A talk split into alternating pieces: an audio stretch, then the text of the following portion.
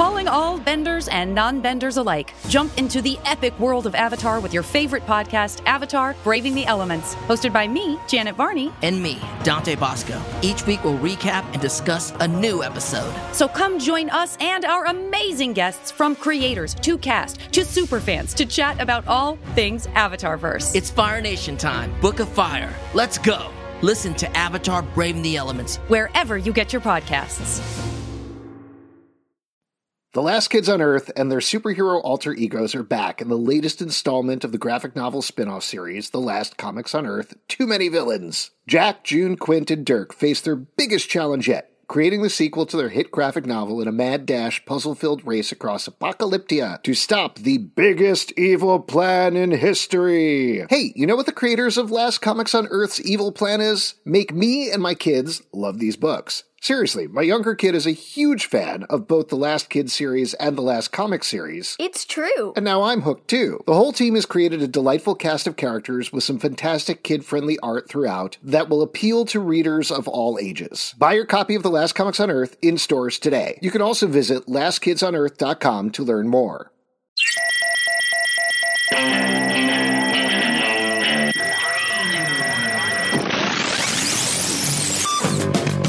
What is up, everybody? Welcome to the stack. I'm Alex. I'm Justin, 2020.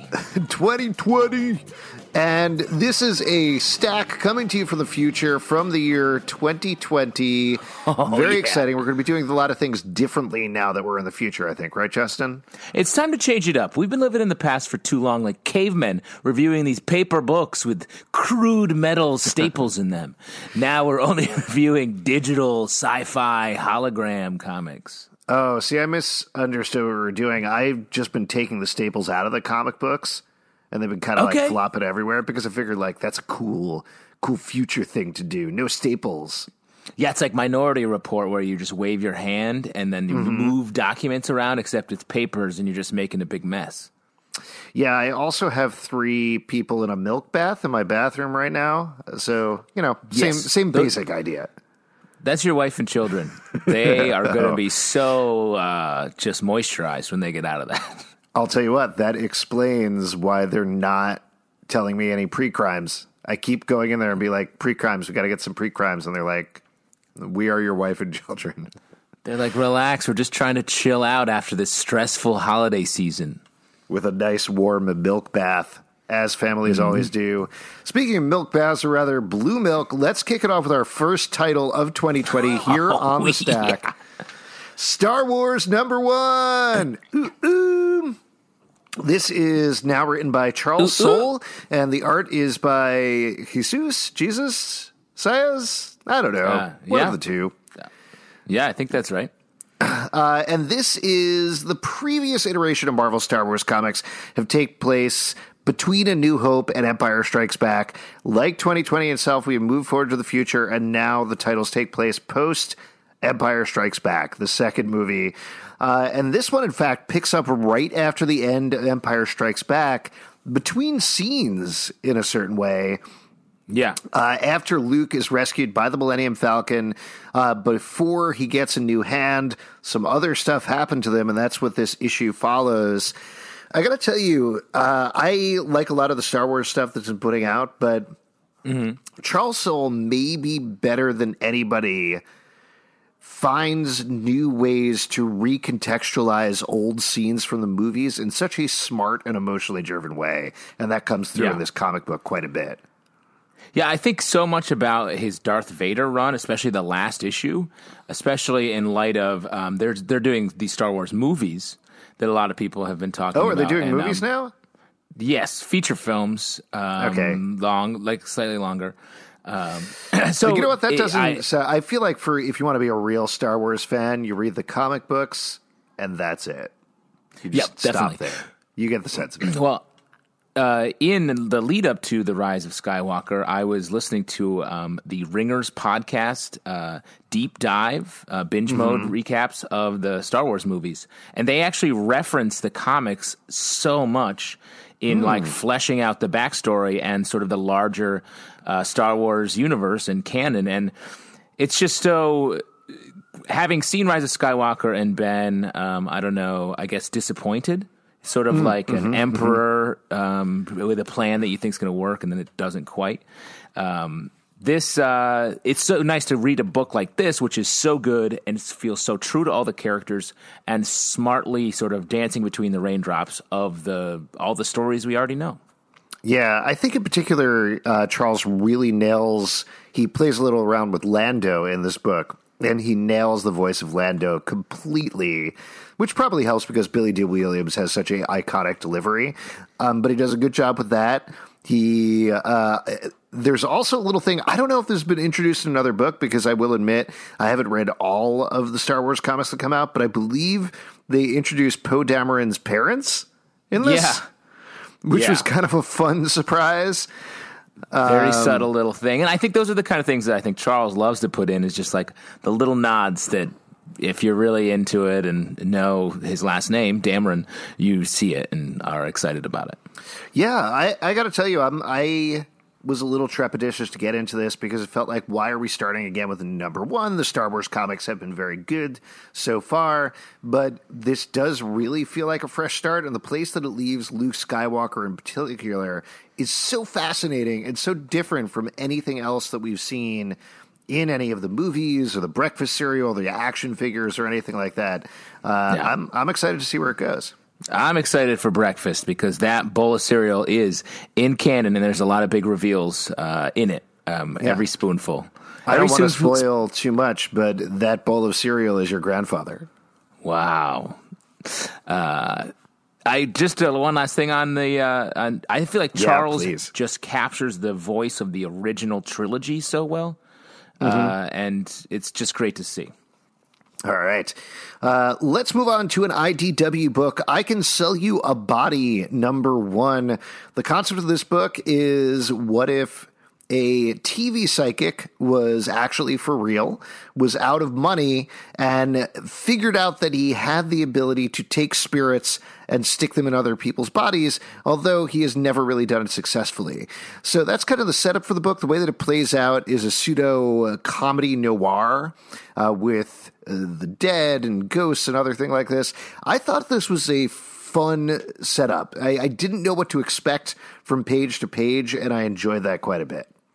Yeah, I think that's a good way to say it. Like reading through, I was like, "What is? What actually is this?" And you're like, you get a good sense of the character, Denny, but you never quite know what's up until it gets to sort of the big premise moves. And I thought it was fun as well. Yeah, definitely if you're looking for something different and supernatural, um, a fun supernatural noir is eventually what it settles on, I think. Um, though maybe it'll become something totally different in the second issue. Uh, definitely check this one out from IDW. Moving on to DC Comics, Lois Lane, number seven. Lots of stuff going on in the world of Lois Lane. Now, this picks up with her smoocherooing Superman and a paparazzi trying to take their picture maybe I missed an issue or so. Uh, Is this is this where this happened? Like this is something that they've talked about in Superman in Action comics that people saw Lois Lane kissing Superman and we're like, "Well, you're cheating on your husband Clark Kent because we're all dumb idiots in this DC Comics world." Uh, And that ultimately has led to the reveal that uh, Superman has come in front of the world and revealed his secret identity. But so is this taking place back in time? Is that what's going on here? I think so because I was confused as well. Yeah, this makes uh, this feels like it was meant to come out concurrently with uh, that issue or that going that happening because reading this now, but it's not a flat, it's not a purposeful flashback. It just feels like either maybe it was delayed because of the timing of the all the the Leviathan stuff or whatever. Mm-hmm. I don't think I don't know the actual backstory on it, but it definitely feels like this is meant to be a support issue for that reveal. Because in light of what's been happening in the other Superman book of uh, him revealing his secret identity to the world, this doesn't make a lot of sense. No. Uh, and also, that's an event that they referred to a couple of times. They're like, oh, everybody saw Superman kissing Lois Lane. That's pretty messed up. What's going on there? Uh, But we never saw that happen. So. I again, I assume that's what's happening. That all aside, all the business aside, Greg Rucka does a great job of writing Lois Lane. In particular, he's so good with Renee Montoya. The question. There's Yeah, a really fun sequence where Renee flirts with who she thinks is a housekeeper in here. That is a lot Yeah. of fun. Uh, and the eventual reveal at the end about who's currently attacking Lois Lane is a pretty messed up visual. Yeah, no, it's, uh, I didn't expect to see that. Um, so I, I, really like that. And uh, yeah, to your point, d- despite the uh, continuity issues, I love this title. I love the writing. The art's great. Um, two of my favorite characters, the Renee Montoya Question and Lois Lane. And there's a reference to a TV show that I watched called Letterkenny in here that I thought was Yes. uh, was fun and very direct. Literally, Check they, it out. Uh, they they say, "Hey, that's from a TV show I like called Letterkenny." Yeah, and they say Superman, you probably shouldn't watch it. Uh, there's also an animated series tied into Letterkenny called Little Kenny. Weirdly, they don't Yes. reference that or lay that out as well, but maybe next issue. We'll wait and see. Yeah, Next it's really one, a TV big- guide. yes, this is another one from Marvel Comics. Thor, number one. This is Donny Cates taking over the title, making, as usual, some huge moves with the character Thor, mixing in things from his other runs and other comics. What did you think about this kickoff, Justin? Really great. Uh, I feel like when we talked to Donny about him taking over this over at New York Comic Con, I feel like he was like very excited by what he was doing because it's a lot of big moves. I think the biggest one is showing that Mjolnir um, can be written on with Sharpie. Sorry, could you pronounce the name of his hammer just one more time? Mjolnir. Okay, I think it's Mjolnir. Okay, well that's pretty close to what I'm saying. I I'll use know. vowels how I want to use vowels. Why don't you just call it Meow Meow Darcy? okay, I don't know what you're talking about. It, once you get past the J and you nail the J, you can say whatever you want. That's the weirdest thing about words. There, there's no particular way they're pronounced. Exactly. I've been spending too much time with my kids. I really need to stop with those jokes. Very Um, No, excited to get back to work today, Justin. Uh, Oh, talk nice. to adults today. Today, I can't wait to talk to adults. I mean, I am talking to an adult right now, you. Eh, debatable. Uh, and you're talking to me, who is also an adult. okay. And I will say, we sound like two children pretending they're adults, but we are not. we are grown up adults who happen to review comic books and talk about comic books in a childish way. Yes. Uh, so third one, this is great. The art is absolutely fantastic. Uh, one thing that I really liked about the art in particular is it felt like visually it touched on a lot of previous runs of Thor while very much making its own. There was a little bit of Olivier Coipel in there. Uh, there felt Yes. like there was a little bit of Russell Dauterman particularly with the opening sequence where Meow Meow goes flying through the air, leaves a trail of rainbows through all the realms. There's a little bit of shout out to Jonathan Hickman's run on Avengers, where Thor is just throwing his hammer super far to bash through somebody's head. Um, Great stuff there that pays tribute and sort of lays the groundwork for Thor is now king of Asgard. He's got one arm. He's having trouble lifting Mjolnir. He he's got one eye. He's got a big old beard, uh, and he doesn't like it. He feels very uncomfortable with it. That's not his comfort place.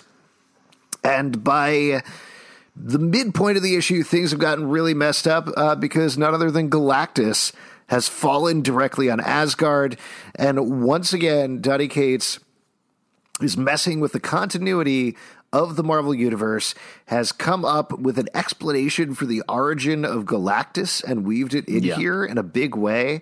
And I love that. Like I what I love about what he does is that it doesn't feel like retcons, it feels like adcons or whatever you want to call it. Yeah, he's it's just sneaking in some new ideas. It's Exactly. fun. And I think uh, like Silver Surfer is uh, is currently black from based on this series Silver Surfer Black. Uh, I think that's cool. I, I do think it's interesting how much Galactus is getting his ass kicked lately. Mm-hmm. What's I up think- with that? Well, that's like uh, that's like uh, them, you know, killing somebody in the opening scene, killing the hero in the opening scene, or something like that of Mm. a movie, where or where it's just like you kick the biggest ass in the room to show how big the danger is and who's bigger than Galactus. It's the same thing as like coming in and chopping off Thanos' head to be like, oh shit, now Gamora's a badass. Yeah, That's a that's how you let everybody know. I just think it's funny that Galactus specifically has been the target, um, and I guess he is very tall, but it's all about how you perceive him. Every as Hmm. Uh, we we hear in this issue, like everybody perceives Galactus differently, um, and I see him as just uh, a little Pete, I see him as a milky milk bath, which is weird. tasty.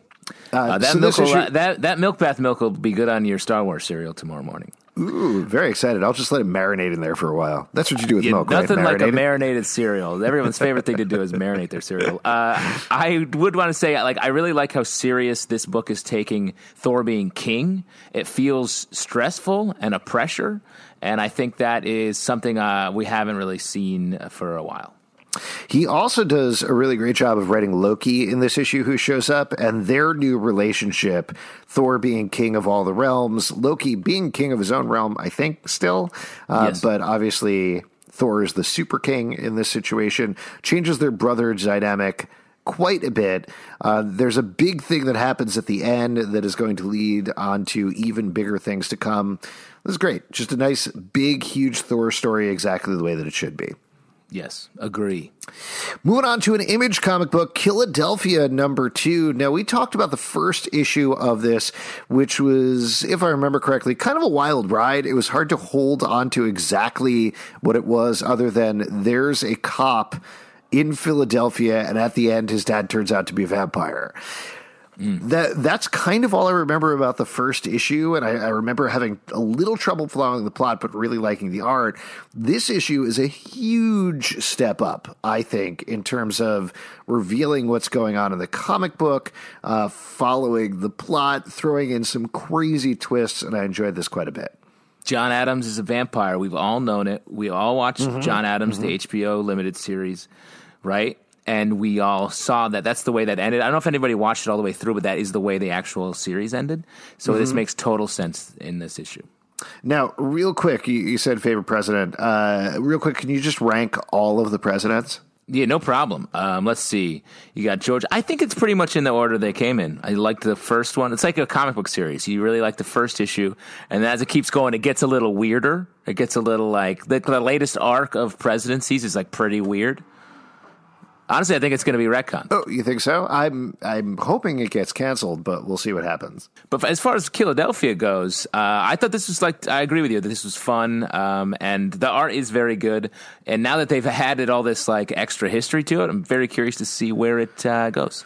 Yeah, the cover of the third issue in particular is really nice and terrifying with a vampire John Adams on the front. The other thing that I wanted to mention about this issue that it made much clearer is it's definitely dealing with the relationship between cops and people in under uh, impo- impoverished neighborhoods in Philadelphia, uh, specifically African Americans in Philadelphia, and I think it does a really good job of that.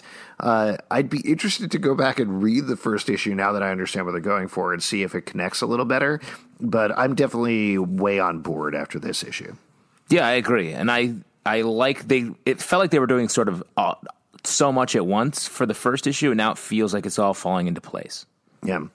Let's move on to a dark horse comic book, Crone number three. We've been really enjoying this one a lot on the show. This is What If Red Sonja was old and then called back for one last fight. In this issue, she finally comes face to face with her enemy. We get to see some big battles, uh, and there's a little bit of a twist there. I continue to really like this series. Yeah, good premise, um, and you know it's the tough as nails warrior back in the game one last time, like you said. And I like the way that they're sort of telling the story going forward. At the same time, they're telling, giving us the backstory. It feels like they have a great sense of timing of like knowing when we need some more backstory information and then giving it to us while still driving the story forward. Great, brutal uh, fights is what Pete would say right here too. Yeah. Or he'd be like, oh man, and the zombie gets shot. Yeah. Oh, it's knocked it out of the park. I had me nervous, but I love it. That's pretty good. Back to Marvel Comics, Hawkeye Freefall number one. Uh, this is Hawkeye going toe to toe with the Hood, Parker Robbins. It is by Matt Rosenberg, and it is, as most of his stuff is, pretty hilarious. He is a perfect fit, I think, to write Hawkeye. Again, there's some good twists throughout the book, but my absolute favorite scene is after spoiler here, but after Hawkeye eventually catches the hood, he gets out scot free, and then Hawkeye and the hood and the kingpin just have a conversation in Kingpin's limo. And I thought this was perfect. Yeah. Really, I agree. It reminds. I mean, everyone loved Matt Fraction's run on this from a few years ago as like a. It's often referenced as like, oh, the best Hawkeye, and this feels like really on par with that. Like different take, um, different story stuff, um, but right in line with that. The, he uh, really nails the character, and I the Hood as a villain. I was always like, I feel like he's just mismanaged. He's like a, the a number one henchman that everyone sort of leans on. Um, but I think he's done really well here, and he's uh, sort of both stupid and then also later scary, uh, right when you need him to be. Uh, so really like this. Yeah, uh, and the art is very good as well. They come up with a new twist on Ronin, one of the identities Hawkeye has taken on, and I'm very interested to see what's going to happen going forward with that. It feels like uh, Matt has a bunch of big plans for this title, and it's going to be really fun to see how they play out. Great use of uh, New York geography as well.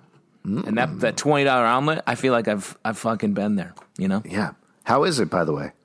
Really, really normal, fine, normal omelet. It, just normal. Oh, okay. I'll, I'll stick with my Star Wars cereal then.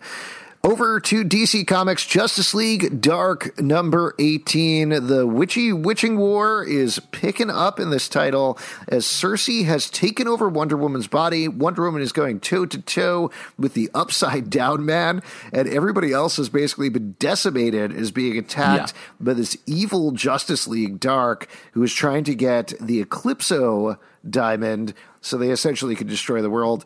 So much stuff going on, but there's a big crucial twist that happens here in terms of Wonder Woman.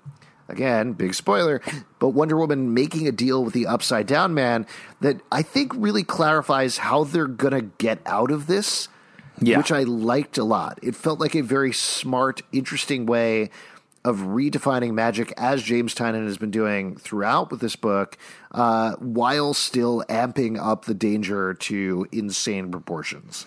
Yeah, th- this book is so wild because it always feels like, holy shit, how are they going to get out of this? And then it's each issue, things get worse for them. Uh, like individually and as a team, like they're barely a team. And you can see the characters making mistakes all the time, like they're constantly blowing it. Uh, Swamp Thing's like just a bunch of goo. Uh, everybody like Doctor Fate's all messed up. Constantine, De- like, Detective Chimp, got turned back into an actual chimp. Regular chimp. He's just a regular chimp.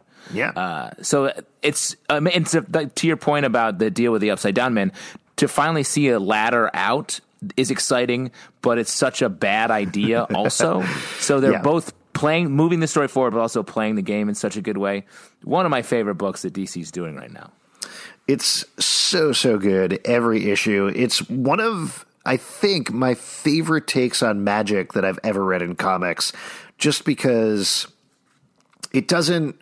It doesn't let anything happen. It sets up rules. It follows those rules, but it focuses on the action and the characters first more than anything else.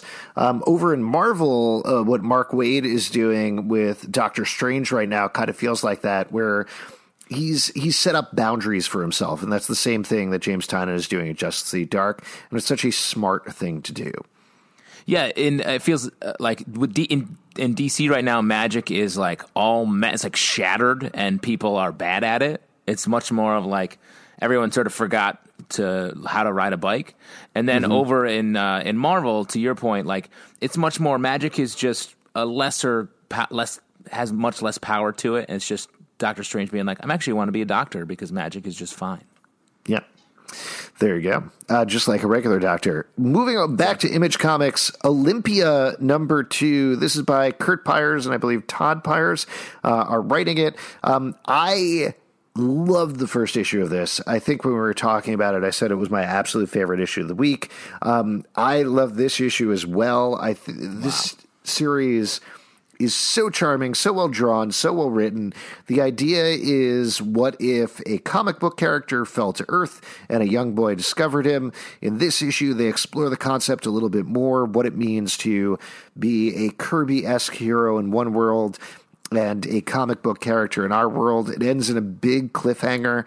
I just think it wears its influences on its sleeve from uh, Amblin Entertainment, Steven Spielberg movies. They, I think, even quote that on the back cover. Uh, Stranger Things type things, uh, and of course the Kirby books. But it's so smartly done. I, I love it. Yeah, it reminds me.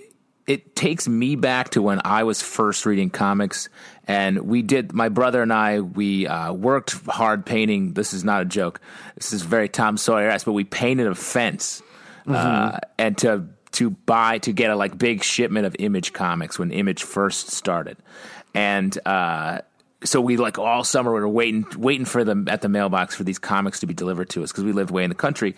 So like that's what it felt like in this issue when um, the kid is like, "Oh, the the issue is canceled. I have to find out what happens next. It just had that same tone. I think that's what this book is so good at is capturing the tone of being a comic fan and a superhero fan. Yeah, uh, it's great. Definitely check it out. Moving Still up Mar- for painting fences for comics as well. Totally you gotta, You got to trick people into doing it for you. That's how you do it. Nah, I was the one who was tricked. I got Tom uh, Sawyer. Oh man, classic, classic kid Justin behavior. You start out getting Tom Sawyer. Now you're the Tom Sawyer. I'm the Tom Sawyer now. Yes. Marvel Comics X Men number four. Uh, this is. Why you seem so hesitant? I don't know. For some reason, I was like, "There's got to be at least 30 issues that have happened so far." Yes, it just feels that way because there's so much. It feels like we've been living in the Krakoan world for uh, years. Yeah. So in this issue, Professor X and Magneto and Apocalypse of all people head mm. to have a international summit with a bunch of world leaders. Things kind of go wrong, but most of the issue is taken up with Magneto, Xavier, and Apocalypse very thinly veiled, threatening everybody into following along with their new world order. Uh, it's too bad Pete. Well, it's probably actually for the best that Pete isn't here because I know exactly what he'd think about this book. Yeah, uh, he does not like this book. I bet he does not like this book at all. It's so well drawn. It's so well written, but uh, I. It's hard to read this and not identify with the human perspective here. yeah, like, I think that's good. That's like, yeah, isn't that crazy? That's one of the yes. most interesting things. Yeah, well, you read it and my my first reaction, and I, again, it's uh, Jonathan Hickman. I think clearly structuring it this way, but to think of like apocalypse walking into a international summit and be like, "What should we call you? Should we call you En And he's like, "No, call me Apocalypse." Is fucked up. Like just to think of that happening is terrifying. Like, how do you react to that? Well, but also, I mean, yes, I think that's one way to take it. But the other way to take it is he, he's like, my name's Dave. And they're like, oh, but should I call you by this name I Googled about you? And he's like, no, my name is Dave. Yeah, but if Dave's name was Murder Knife or something like that, you know? Don't get, you're getting hung up on words again, Alex. It's just yeah. Apocalypse. It's just a fun name. And you can name any kid anything now. Hmm. Is it actually pronounced? I'm pretty sure it's actually pronounced apocalypse. Yeah, exactly. Apocalypse. Apocalypse. Uh, my favorite, my second favorite cereal after Star Wars cereal. Follow your nose. to uh, uh, this, I agree with you about uh, feel, sort of sympathizing with the human side, and also from a storytelling perspective, the X Men have just been dunking on everybody, yes. except for Xavier being killed uh, in the first issue of X Force, which they reference here and are still cocky about. They're like, yeah, I died, didn't work, bitch come come at me. Like they're so aggressive, so confident. I'm very curious to see how uh, Hickman's going to turn that, or like what how long that is what the story is for these characters. Two two things that I wanted to point out that I thought were kind of interesting about this issue.